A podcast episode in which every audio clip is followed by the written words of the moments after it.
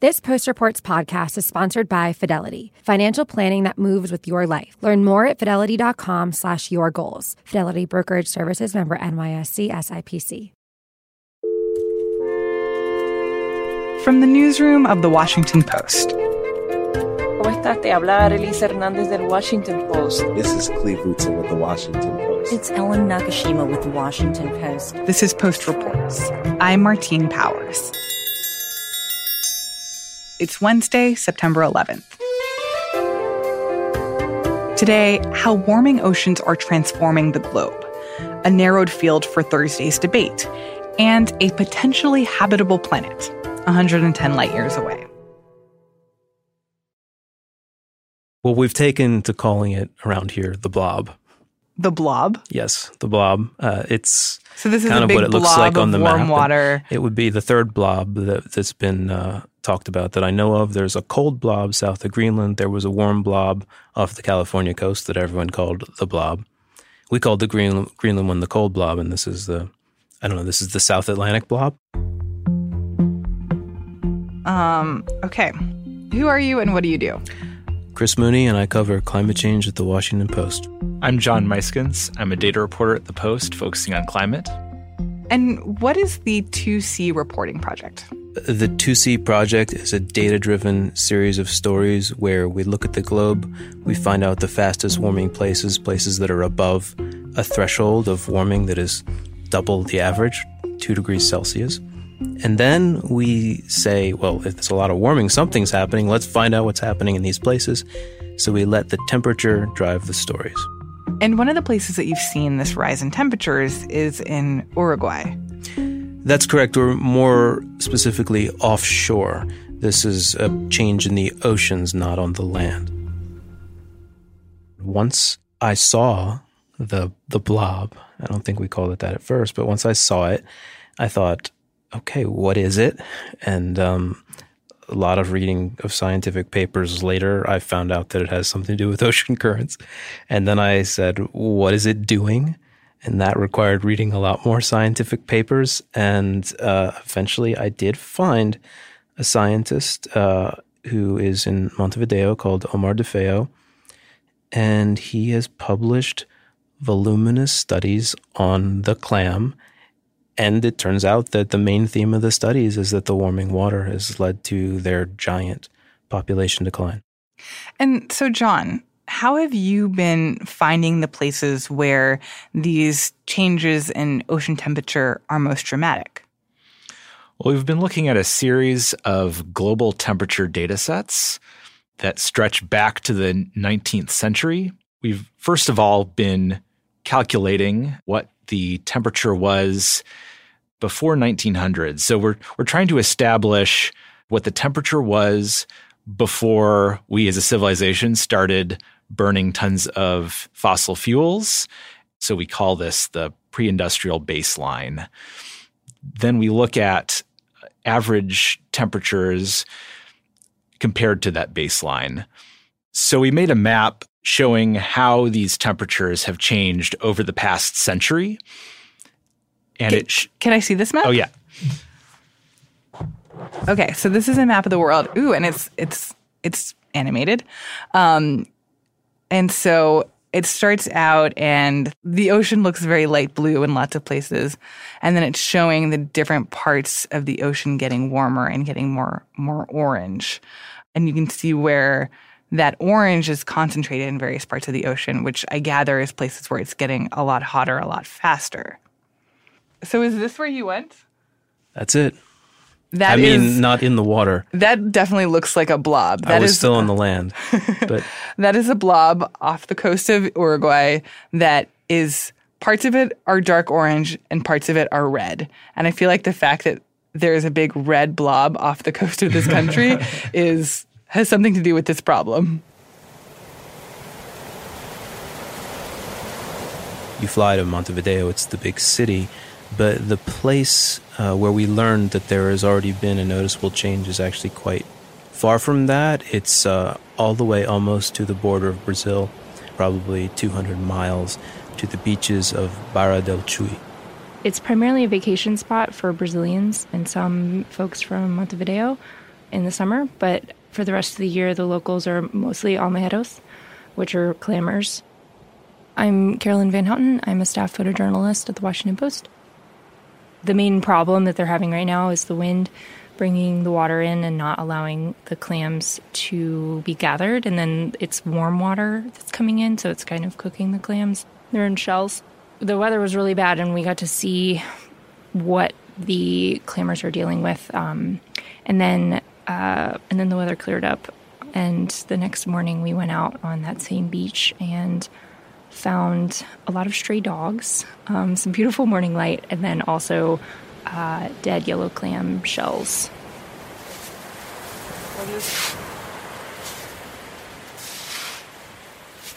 So the Rocha family um, uh, were one of the main families that we followed, and they would go out in uh, multiple generations of the family would go out all together.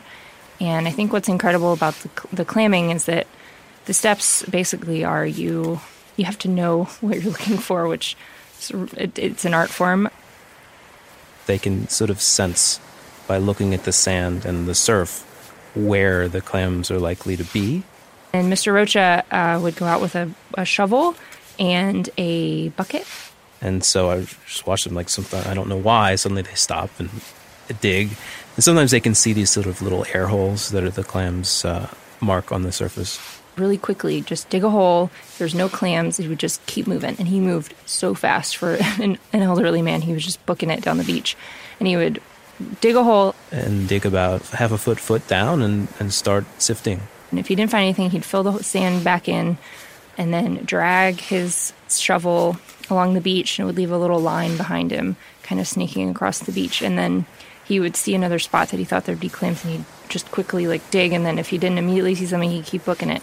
And then once he found some, he would dig like in a circular pattern all around and then sift through the sand, the wet sand, and pull out the clams. This was their their livelihood. This is what they did, and it's what their parents taught them how to do. Teníamos seis años, siete años, y ya con eso ayudábamos, arrancamos almeja, ya bajamos la playa.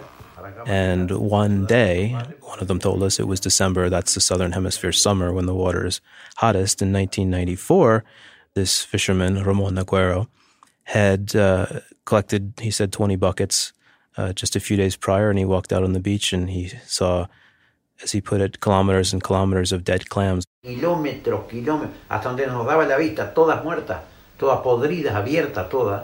All of them turned black, all of them open on the beach. And we did find a photo of a similar event that's part of the, the wave of mass mortalities that occurred in Argentina. Uh, so you can sort of see it's sort of a, it's a beach, but it's just a huge number of shells everywhere. And so people think that this was the first instance in which warming temperatures had started to have a catastrophic effect on the clam population. Yeah, basically talking to the the scientists and the the fishers, uh, it was a catastrophic event of a sort that they didn't expect, and they don't remember uh, having seen anything like it. It's a cold water species of clam that apparently has its long ancient hereditary origins in the Antarctic. And so it's simply more used to a climate that has cooler water.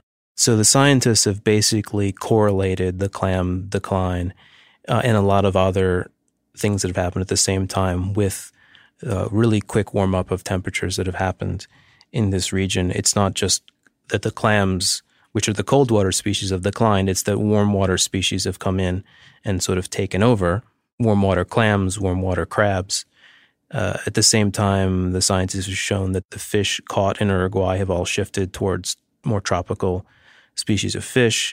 They've shown that there is a much greater occurrence of these red tides, algal blooms that poison the clams. I mean, you can't eat the clams when there's an algal bloom.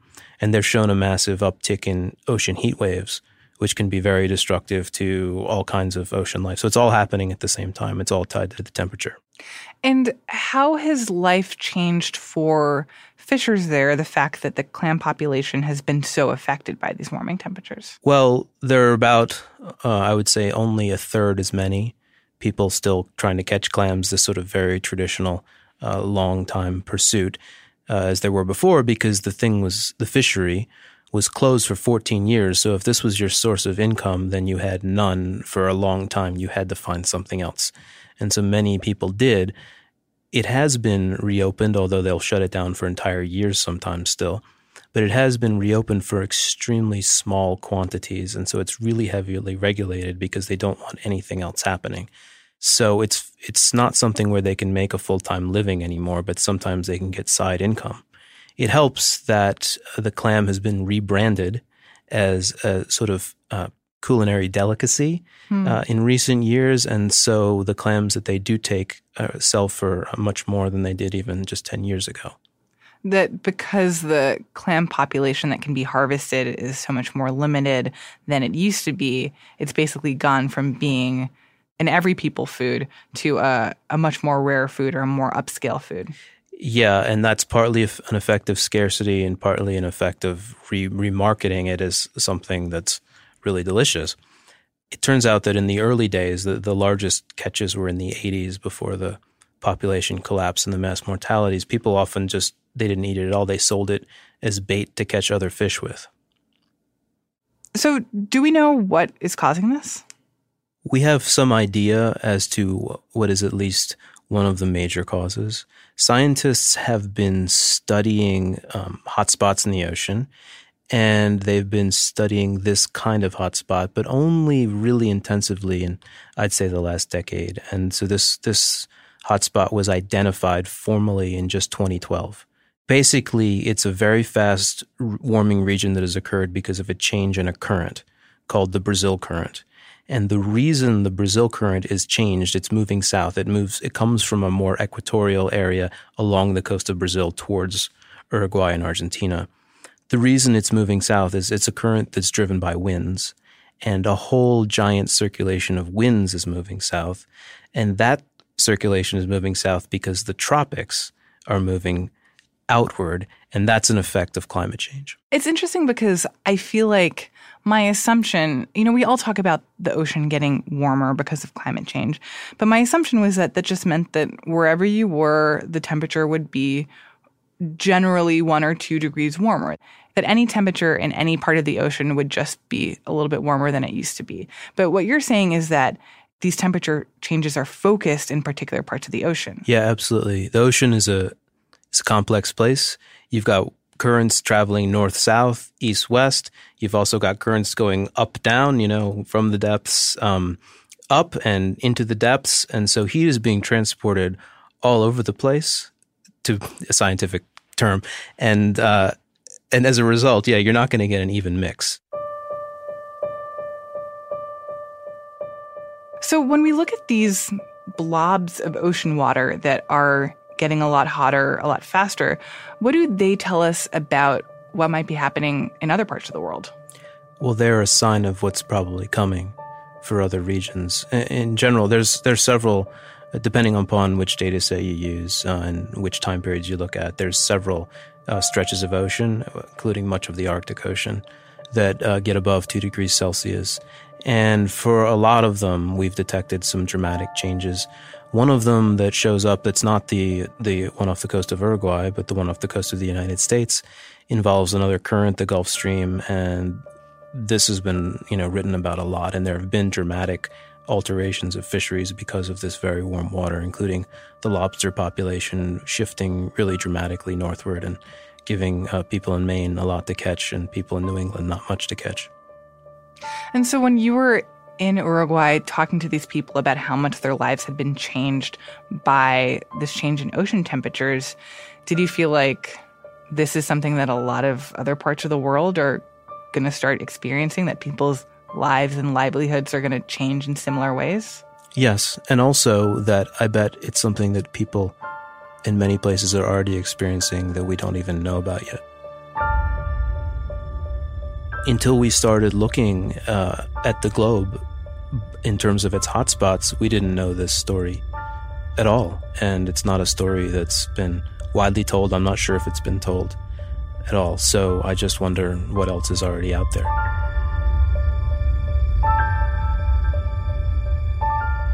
Chris Mooney covers climate change for The Post. John Muyskens is a graphics editor. Carolyn Van Houten is a staff photojournalist. You can find a link to their story at postreports.com.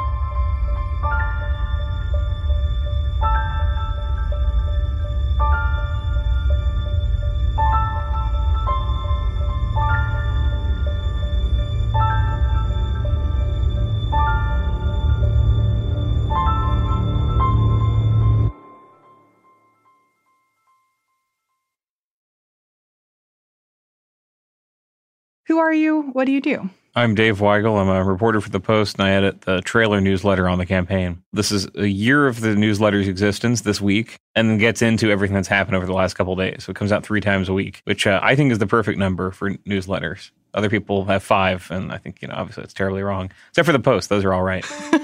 Except for the post, Yeah. of course. So now that we have reached a, a point where we no longer have two debates, we only have one, who is going to be on the stage this time? There are 10 candidates on, on stage now. They're the ones who had at least 130,000 unique donations, not donors, but there's a lot of overlap there, and the ones who polled at least 2% in at least four polls. So that is the kind of front running troika of Joe Biden, Elizabeth Warren, and Bernie Sanders. There are people right behind them, like Kamala Harris and Pete Buttigieg and Beto O'Rourke. And then it's people who, who made it by a slightly narrower margin, like Julian Castro, Cory Booker, Amy Klobuchar, and Andrew Yang. That was all 10. That was all 10. Good yeah. work. Okay. and I uh, didn't forget Andrew Yang because he takes that personally. I guess as he should. If you made it to the stage, I'm Yeah. sure you're proud of it. I owe you all so much. I was here last year and on the way to Iowa just this week. I found out that my campaign is going to be on the debate stage in the fall, so thank you, Iowa. So, what is going to be notable about this debate? hmm Well, it is the first one that will put Elizabeth Warren and Joe Biden on the same stage. And voters have been denied a look at Warren and Biden as a choice. Uh, now, I should say all three of the people who are doing the best in the polls, that's, that's you know, Biden, Warren, and Sanders, all three are generally popular among all Democrats, but there is overlapping support and there's negative support for some of these. So this will be the first time that Warren gets to debate somebody in Joe Biden that she has disagreed with for many years. When she was a Harvard professor and disagreeing with him about the bankruptcy legislation, or when she was a senator and sometimes clashing with the Obama administration. Uh, she also, as well, I think will be pointed out during the debate, for be surprised if it isn't, uh, Biden, when he was mulling over whether to run in 2015, talked to her about her running for vice president, something that she has not talked about since then. Not that she's afraid to, just hasn't hasn't really come up. So, for those voters who are basically saying, you know, I could do Joe Biden or I could do Elizabeth Warren or Mhm. I could do Elizabeth Warren or Bernie Sanders, that this will be an opportunity for them to kind of hold up those two candidates and say, which one do I actually like more when they're next to each other? It will be. And also, Joe Biden has not had great debate performances. His first one, where he was taken a little bit unawares by the attacks on him, was was markedly bad. The second, he kind of treaded water. And on the stump, he is he has not been picking supporters up as much as Warren or to an extent Sanders has for just like the objective reason he is not quite as commanding a speaker. In his late seventies, he's kind of a little more searching and not as crisp as Warren is. And you hear that from voters all the time. Well, so you mentioned the dynamic that we saw during the last couple of debates where it seemed like whatever stage Joe Biden was on was a stage where everyone else was trying to attack him. Mr. Vice President. Vice President Biden. I want to address uh, Vice President Biden directly. Middle ground solutions, like the Vice President has proposed. Are we going to see the same dynamic this time where it's everyone versus Joe Biden? Or now that you have Elizabeth Warren and Sanders, who are also leading candidates in the polls, are they going to get some of these attacks too and kind of divert some of the pressure away from Joe Biden? I don't think the alchemy works the same way in this debate because there are not five stragglers who think that they're going to burst into the top by attacking the frontrunner. The debates you might see instead w- would be about the saleability politically or the realism of a couple of different plans. So Beto O'Rourke, who has fallen out of the discussion quite a bit nationally, even after the El Paso shooting, he didn't really take up in polls. He just got attention. He came out very quickly on mandatory buybacks of assault weapons, which is a position that Kamala Harris has, has agreed to. It's a very new Democratic litmus test. You have Sanders and uh, Warren have both come out for banning all fracking, a position not shared by other candidates. And you have In Biden, the candidate who has rolled out a couple of policy positions, but then not talked a ton about them on the trail. What do you think are the issues that have gotten more attention in the couple months since we last had a debate Mhm. and that you expect especially because this is a smaller field people will have more time to be able to talk that you think will will be honed in on by candidates or Mhm. asked about by moderators Sanders, since the last debate, has rolled out a lot more specifics on his policies. There was a, I think, a they never admitted it out loud, but a sense that Warren climbed in part because Sanders was seen as running on the same stuff he did four years ago, and she had newer, more compact ideas, uh, not means tested, not minimal, big ideas that were new. So he's rolled out more than that, and he's actually moved further to the left than he ran in 2016. Uh, he's for I think basically twice as much federal spending for his plans than he was back then. And some of that's playing with the Trump tax cut, some of it isn't. In terms of the big issues, there has been more movement to the left in the party on environmental issues, on climate change, on guns than before. And one thing that honestly a lot of Democrats talked about but didn't really play out yet is oh, after the first debate, these guys have agreed to things that are going to be so unpopular. Actually, Democrats are all leading Trump by about as much or more than they did uh, when they first debated in Miami. But there still is that reflexive Democratic response. If we're agreeing to something new that has not been poll tested, it's not 80%, we're, we should be panicking about it. We've also seen some candidates in recent weeks trying to make the case that voters shouldn't be afraid of voting for them. And they actually Yeah. use the word afraid or fear. They shouldn't be afraid of voting for them just because they think that someone else is more likely to beat Trump. That They should vote for the person that they're most aligned with, not the the person who has the best electability chance or whatever. Mhm. How do you think that we have seen that play out and how do you feel like that might get communicated in the debate? Well, that's always a byword for for Joe Biden. Everyone who talks about we can't just vote, vote for a candidate that we're because of we're, we're afraid. That's usually Warren speaking. I get it. There is a lot at stake and people are scared. But we can't choose a candidate we don't believe in just because we're too scared to do anything else.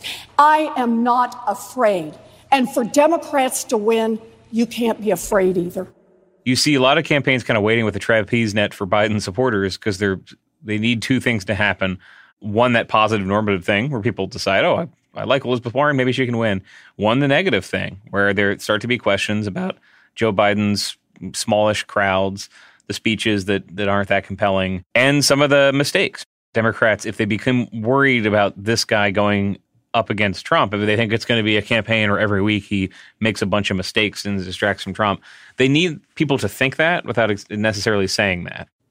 And what about these candidates, you know, Kamala Yeah. Harris, Pete Buttigieg, Julian Castro, people who have had moments during the campaign so far where where they got some more attention, um, but haven't seemed to break into that top level? They're not, I would say, do or die in this debate. A couple things are coming up. One, there's this debate, and then in two weeks, they're going to have the next fundraising quarter over. Some of them will have not raised as much money as, as it really takes to compete across this map.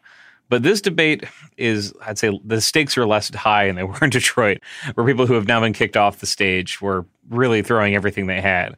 I think for every other candidate who was not in that not in that top three, it is just a crusade to show that they are electable. I think the challenge for Andrew Yang is the same as Kamala Harris of just connect to that Democrat who says, "Well, I like Joe Biden. He seems kind of old. This alternative looks better than one of the more left wing alternatives." I want to talk just a little bit about what's happening beyond the debates, too. Obviously, you're traveling around the country talking to a lot of voters, many of whom will be watching the debate this week. What do you hear from them about what they want to see and where they're at in the campaign so far? Are we still at this stage where folks are still like, I'm getting to know all the candidates, I'm trying to see what they're about? Or are you hearing more from people? I have my picks. I've started to make decisions. I'm kind of finalizing my two or three candidates and going from there. Well, you definitely hear people limiting their picks and saying they have a top three or top five. And some candidates have acknowledged that, speaking, and say, I know I just want to be in your top three or top five, which matters a lot in Iowa. You know, the Iowa caucus process, you go in, you're supporting somebody, they don't get it, and you cross the room for your number two or your number three. So you've heard that for a while. You've heard exasperation with a lot of these candidates. Uh, people don't conceal their groans when they're at an event and are told there are seven more people who need to speak. So there's been a lot of ruling out of the 1% candidates already. The tug of war that, people are having on stage does not reflect with voters who just want to be convinced that okay, well, if I vote for the person I like the best, would they not blow it? Because I am scared of what happened last time. There still is a real fear, even though polling has shown that Bernie Sanders leads Trump. There is a fear that uh, anything less than the safe choice, the person who would appeal to people in the Midwest, would uh, would lose the election. That is what you hear from voters. You hear a lot of punditry from voters where they live in Iowa, they live in New Hampshire, but they are trying to imagine what the person they saw in some MSNBC segment in some diner somewhere might vote for. And if they're convinced that person would vote for Biden but not for someone else, they're really not moving. Dave Weigel is a national political reporter for The Post. He writes and edits the Trailer newsletter, which covers the ins and outs of the 2020 presidential campaign.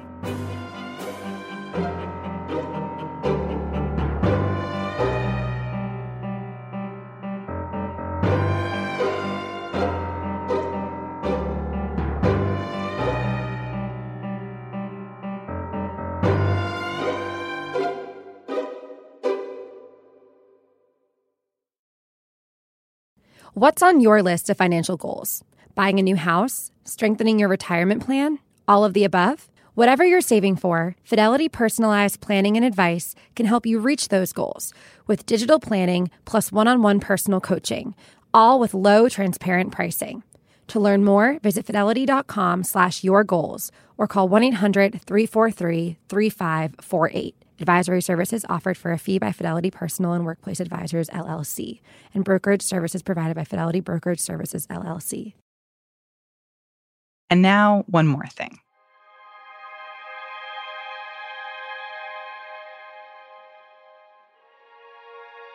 If you stood on the surface of the planet K2-18b and looked out over the distant horizon, you would see a red sun shining in a hazy sky. You might see clouds up there. You would feel gravity far stronger than what you feel on Earth. And you would be bathed in radiation, probably much more intense than what you would experience on our planet.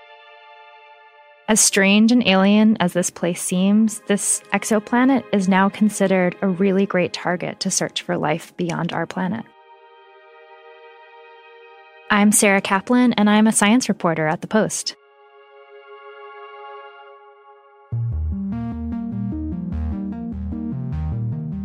This week, scientists announced that they've detected evidence that there's water in the atmosphere of this planet, K2-18b. It's an exoplanet 110 light years away from Earth, and it's a rocky planet. It's not a gas giant like Jupiter, it's a terrestrial planet like Earth with a solid surface. And if there's water in the atmosphere, which we know, then there could be water on the surface. So, this planet is in the constellation Leo. It's orbiting a small red dwarf star. So, that's a cool, dim star, a lot smaller than our sun. And the planet orbits very close to its star. So, it only takes 33 days to complete an orbit. But because the star is rather cool and the planet is rather close, that means the planet is actually in its star's habitable zone. It's in the right temperature zone for there potentially to be liquid water on the surface. There's a couple of different ideas for what the atmosphere might be like. We know it has water in it, but is that water condensed into clouds or is that water sort of spread very thinly? That's we're not sure about yet. The atmosphere could just be mostly hydrogen, which, you know, is not a very big part of our atmosphere, or there could be other molecules in it like nitrogen, which is a huge part of our atmosphere, or carbon dioxide, which is in Mars's atmosphere. Um, these are all things that we're still sort of trying to figure out. So, this planet is not a vacation destination. It's 110 light years away, so no human spacecraft is getting there anytime soon. It's also, red dwarfs are notoriously active um, in terms of their radiation that would be pretty unpleasant for us to live on. But scientists are still really excited about it, and not just because, you know, it has this potential for habitability, but being able to probe the atmosphere of another planet around another sun helps us understand our own planet and our own solar system. It gives us a sense of what the universe is like, and then we can figure out better how we fit into it. Sarah Kaplan is a science reporter for The Post.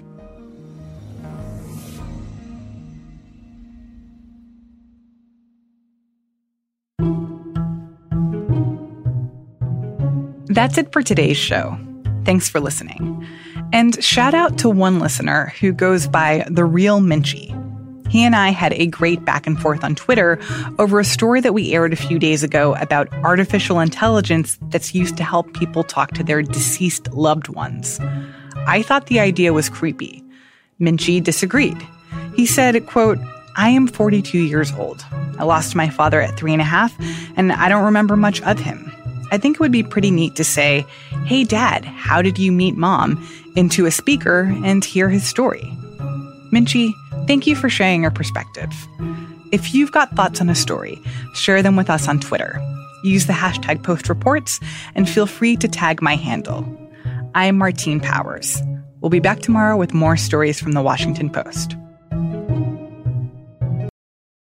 What's on your list of financial goals? Buying a new house? Strengthening your retirement plan? All of the above? Whatever you're saving for, Fidelity Personalized Planning and Advice can help you reach those goals with digital planning plus one on one personal coaching, all with low, transparent pricing.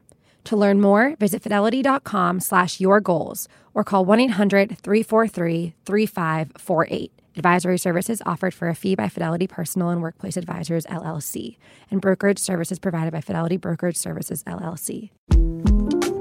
The 2024 presidential campaign features two candidates who are very well known to Americans. And yet, there's complexity at every turn. Criminal trials for one of those candidates, young voters who are angry. The Campaign Moment podcast from the Washington Post gives you what matters. I'm Aaron Blake, and I'm covering my 10th election cycle. My colleagues and I have insights that you won't find anywhere else. So follow the Campaign Moment right now, wherever you're listening.